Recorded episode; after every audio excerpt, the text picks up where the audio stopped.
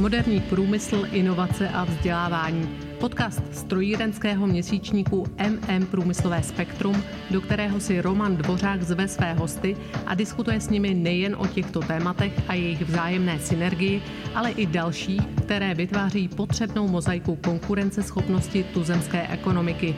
Přijměte prosím pozvání k poslechu aktuálního dílu.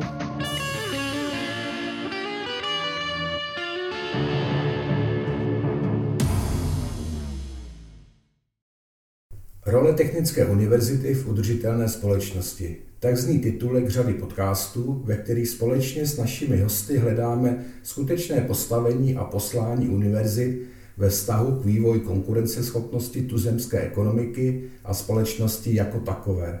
Hovoříme s rektory a děkany technických univerzit a fakult a snažíme se vám zprostředkovat pohled do jejich denní operativy, zjistit, jak se jim daří realizovat dlouhodobou strategii, kterou si vytkli a neposlední řadě pak chceme hovořit o jejich pohledu na ukotvení vzdělávací instituce ve společnosti. Dnes jsem se setkal na půdě Fakulty strojního inženýrství VUT Brně s jejím děkanem, docentem Jiřím Hlínkou. Vítám vás, pane děkane, v našem podcastu, děkuji za přijetí a poskytnuté zázemí. Dobrý den. Docent Linka je absolventem Brněnské střední průmyslové školy strojnické na Sokolské ulici. V roce 2001 ukončil studium na zdejší fakultě specializace stavba letadel. O tři roky později získal doktorát na specializaci konstrukční a procesní inženýrství a o další tři roky se pak habilitoval ve stejném oboru. Hlavním předmětem jeho odborného zájmu je výzkum v oblasti spolehlivosti letadlové techniky, včetně analýz spolehlivosti soustav letadel. Působil ve vedení fakulty od roku 2014 jako proděkan pro vnější vztahy a spolupráci s průmyslem a jako jediný kandidát se v listopadu loňského roku ucházel o post děkana fakulty a důvěru od akademického senátu získal a ve svých necelých 44 letech se stal děkanem fakulty. Dodatečně ještě jednou gratuluju. Velké díky a děkuji za bezvadné představení. Ráda se stalo. Je to v současné době trend strojních fakult České republice, že děkanství zastávají čtyřitátníci, konkrétně vaši kolegové v Plzni, Liberci a v Ostravě. Osobně si myslím, že je tu ku prospěchu potřebné restrukturalizace vysokého školství.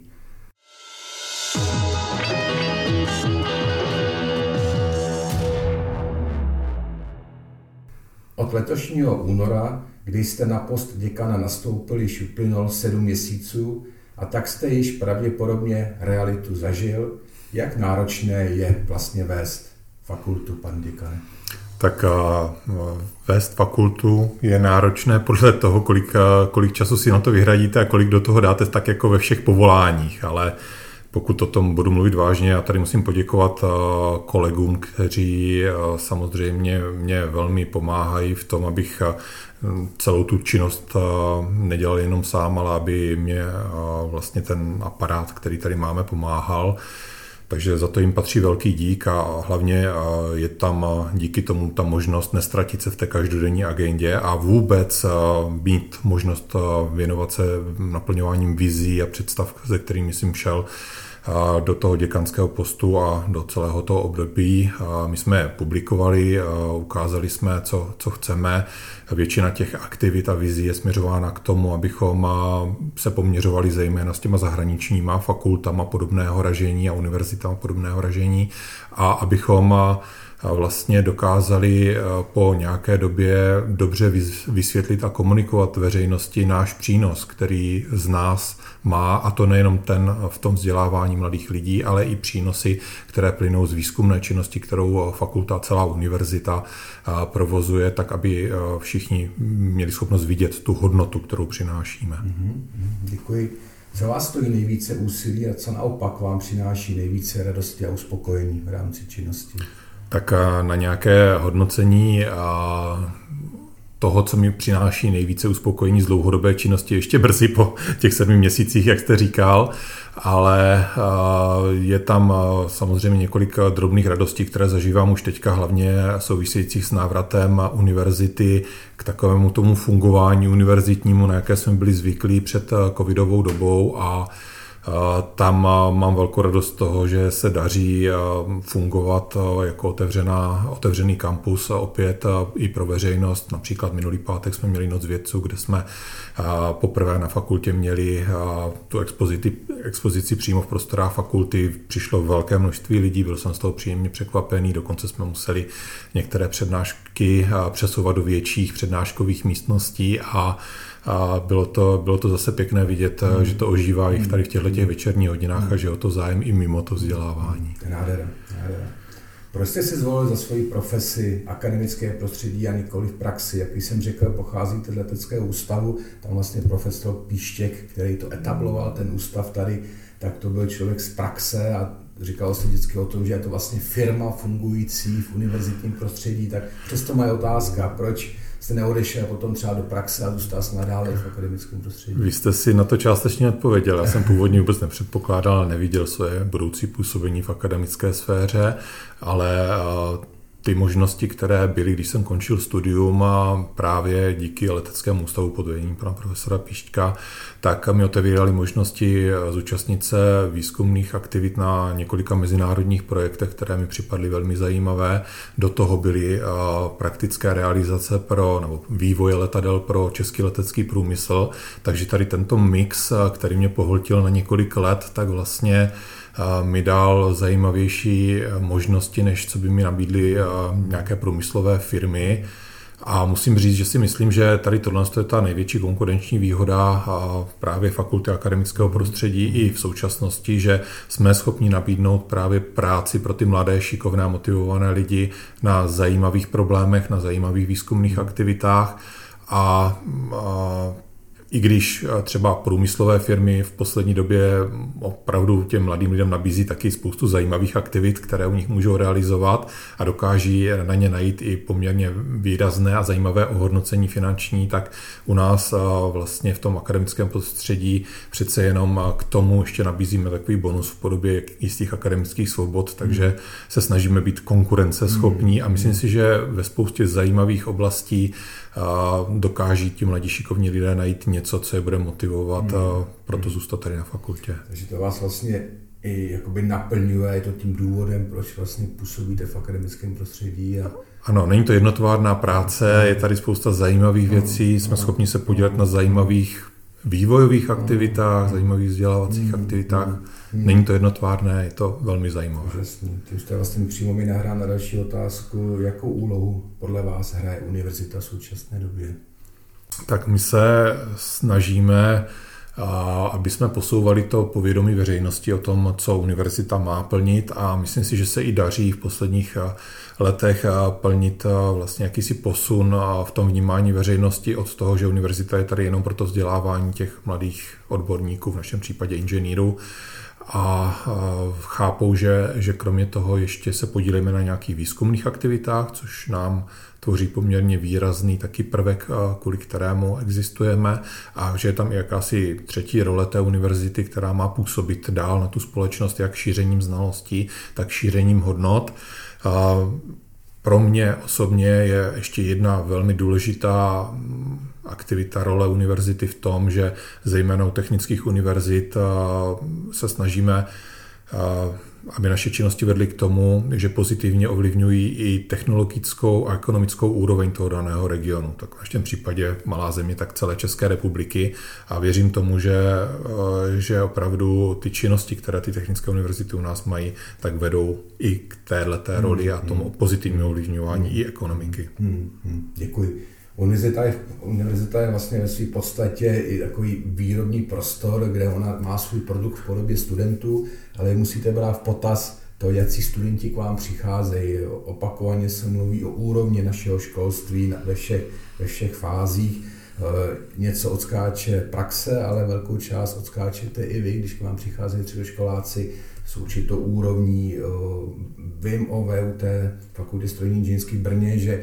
velká část přichází z gymnází, ale přesto jaká je kvalita studentů, kteří přicházejí k vám a co děláte proto, aby opouštěli spotřebními znalosti a je to vlastně produkt, který vydáváte na trh, takže jak mm-hmm. si studenti fakultu opouští? Uh Tak samozřejmě si můžeme hm, stěžovat, anebo naopak říkat, jak se mění ten charakter těch studentů, kteří vstupují na tu fakultu a starší kolegové většinou mývají právě to srovnávání té úrovně znalostí z některých disciplín, na které byli zvyklí tradičně v tom pojetí um, toho, co, co mají, co si odnáší ze střední školy, hmm. přináší na fakultu. Ale já bych tady v tomhle tom nechtěl být jenom nějaký pesimista třeba v úrovni znalosti matematiky, fyziky, protože si myslím, že spousta z nich zase přichází s určitými vlastnostmi, které jim umožňují být aktivní v dalších aktivitách mimo jenom ty předměty a ty, ty výukové znalosti. Máme spoustu aktivních studentů, kteří sami o sobě mimo to studium dokáží se věnovat své úsilí třeba stavbě studentských formulí nebo letadel, které jsou dálkově poháněné a dělají to sami bez toho, že by je k tomu někdo tlačil. Já osobně si myslím, že to hlavní deviza toho, toho studia na té vysoké škole Není ani tak to, že je nabiflujeme jenom nějakou sadou znalostí, když i ty jsou důležité pro to, aby se orientovali v tom oboru, aby dokázali potom nějakým způsobem působit v tom oboru a dál se vzdělávat, ale je to i naučení se toho přístupu k tomu vzdělávání a k tomu, jak mají vůbec řešit problémy, před které jsou v životě postaveni. Byl bych rád, kdyby jsme byli vnímáni tak, že naši absolventi jsou ti, kteří se nestratí pokaždé, když po nich někdo hodí nějaký nový problém, ale dokáží díky tomu, co, čemu byli vystaveni v průběhu toho studia, se vždycky nějak racionálně podívat na ten problém, hmm. zkusí se, zkusí se posadit a nastudovat to, co je potřeba, podívat se, sáhnout tam, kam je potřeba, proto aby si nastudovali tu problematiku a dokázali najít nějaké řešení, hmm. kterým budou na ten problém reagovat. Mm-hmm. A bavíme se o tom i s kolegy, jakým způsobem vlastně dál rozvíjet ty schopnosti těch studentů, a reagovat, učit se nové věci a, a ty problémy řešit, mm-hmm. a řešit ty problémy, které před ně postaví mm-hmm. ta praxe.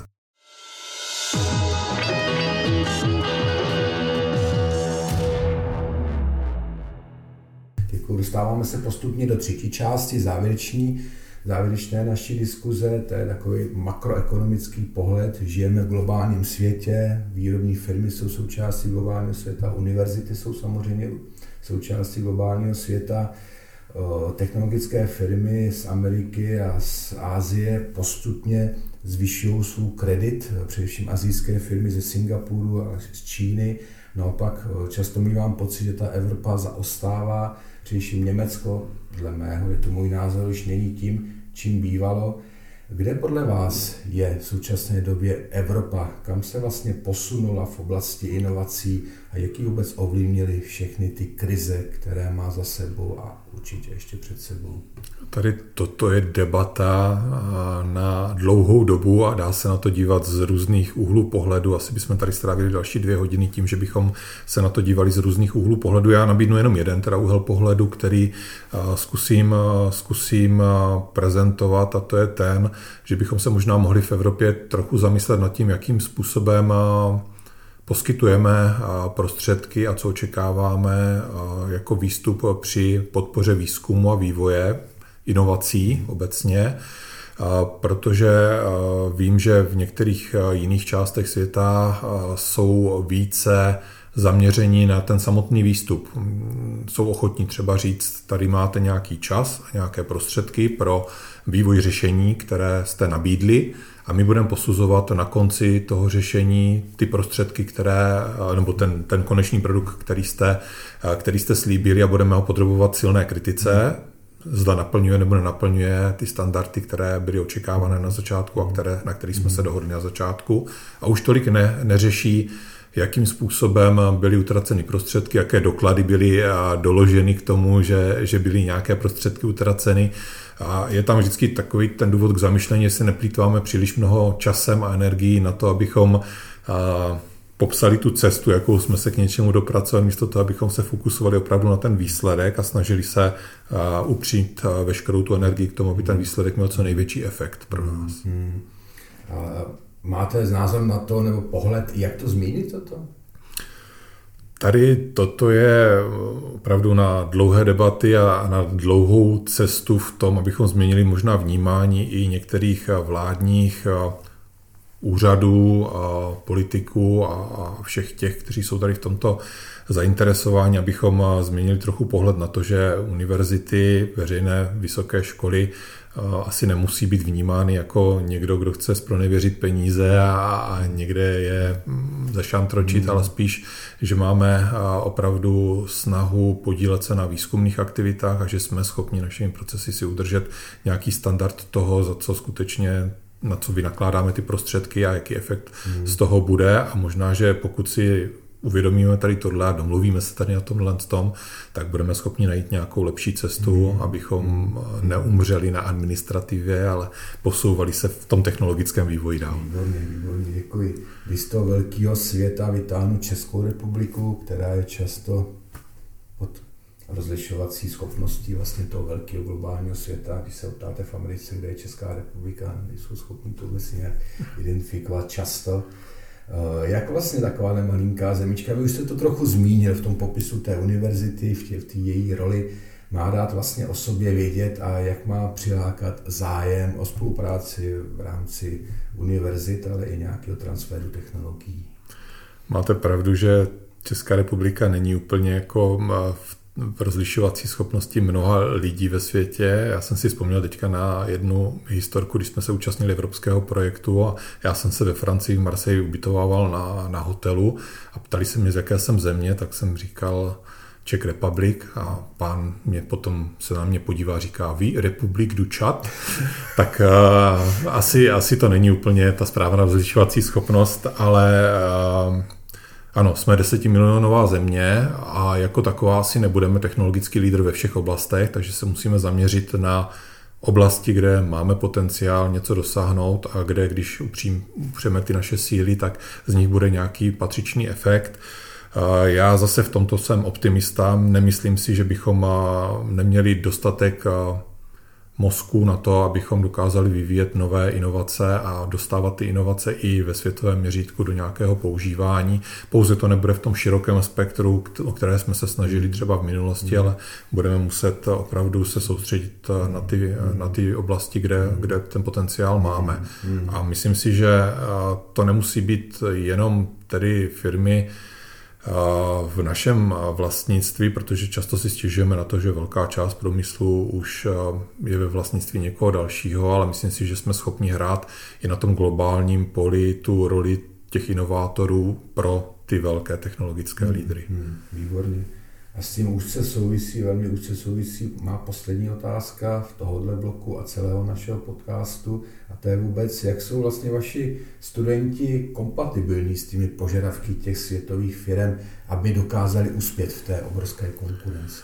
Tak já tady právě nevnímám žádný handicap našich studentů oproti těm jiným studentům ze světa a, a můžu to dokladovat i nějakými zkušenostmi, kdy vlastně máme tady běžně přes semestr poměrně velké množství studentů z různých evropských zemí, kteří přijedou na stáž k nám. Naopak naši studenti jezdí do zahraničí a mají možnost si vůbec osahat to, jakým způsobem se na univerzitách učí v zahraničí, což jim dává nějakou sebejistotu i v tom, že nejsou horší než, než ti zahraniční studenti. A taky si nemyslím, že by byli horší Vidím to i na té kvalitě těch zahraničních studentů, které učíme tady u nás na, na fakultě. Nedá se říct, že by naši studenti nějak výrazně pokulhávali. Je pravda, že se vždycky bavíme a snažíme se přenášet některé ty zkušenosti z těch zahraničních univerzit i do toho našeho vzdělávacího procesu a snažíme se hledat cesty, jak třeba podpořit nějaké nějakou výuku na problémově orientované věci tady u nás, tak aby jsme opravdu ty naše studenty sunuli k nějaké vlastní schopnosti řešit problémy, být aktivní tady v těchto těch věcech. Máme k tomu i nějaké motivační nástroje pro naše zaměstnance, takže máme celou řadu motivačních nástrojů, zejména pro mladé zaměstnance tady u nás na fakultě, aby vycestovávali do zahraničí, získávali tam ty zkušenosti, které potom budou zpátky přenášet do toho procesu, jak vývojového, tak vzdělávacího tady u nás na fakultě a budou dostávat ty zpátky ty prostředky, které nám umožní efektivně, efektivně vzdělávat ty, ty naše budoucí mm. inženýry a dávat to do souladu trochu s tím, jaká jsou očekávání celoevropská nebo celosvětová mm. od těch absolventů. Takže si mhm. nemyslím, že by, že by to bylo úplně odtržené od reality, že bychom byli někde úplně mimo a myslím si, že už teďka je vysoká míra kompatibility a je to vidět i na těch firmách zahraničních. Máme zpětnou vazbu od našich absolventů, kteří pracují v zahraničí a neměli žádný problém s tím, aby se tam uplatnili je vidět i u těch zahraničních firm. Stačí se podívat tady u nás v Brně do Slatiny na ty technologické hmm. firmy, hmm. které přišly sem a perou se o naše inženýry, tak aby mm, mohli vlastně pracovat pro ně, nebo využívat jejich schopností hmm. pro, pro, pro svoji činnost. Takže v tomhle tom jsem optimista a nemyslím si, že by tam byl nějaký handicap. Výborně, děkuji, krásný závěr. Hostem podcastu MM Průmyslového spektra byl docent Jiří Hlinka, děkan Fakulty strojního inženýrství Vysokého učení technického Velice děkuji za velmi inspirativní rozpravu.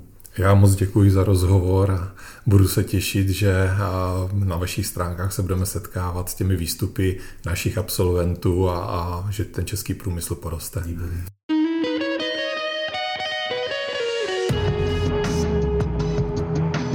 Děkujeme vám za poslech podcastu strojírenského měsíčníku MM Průmyslové spektrum a věříme, že nám zachováte přízeň i nadále.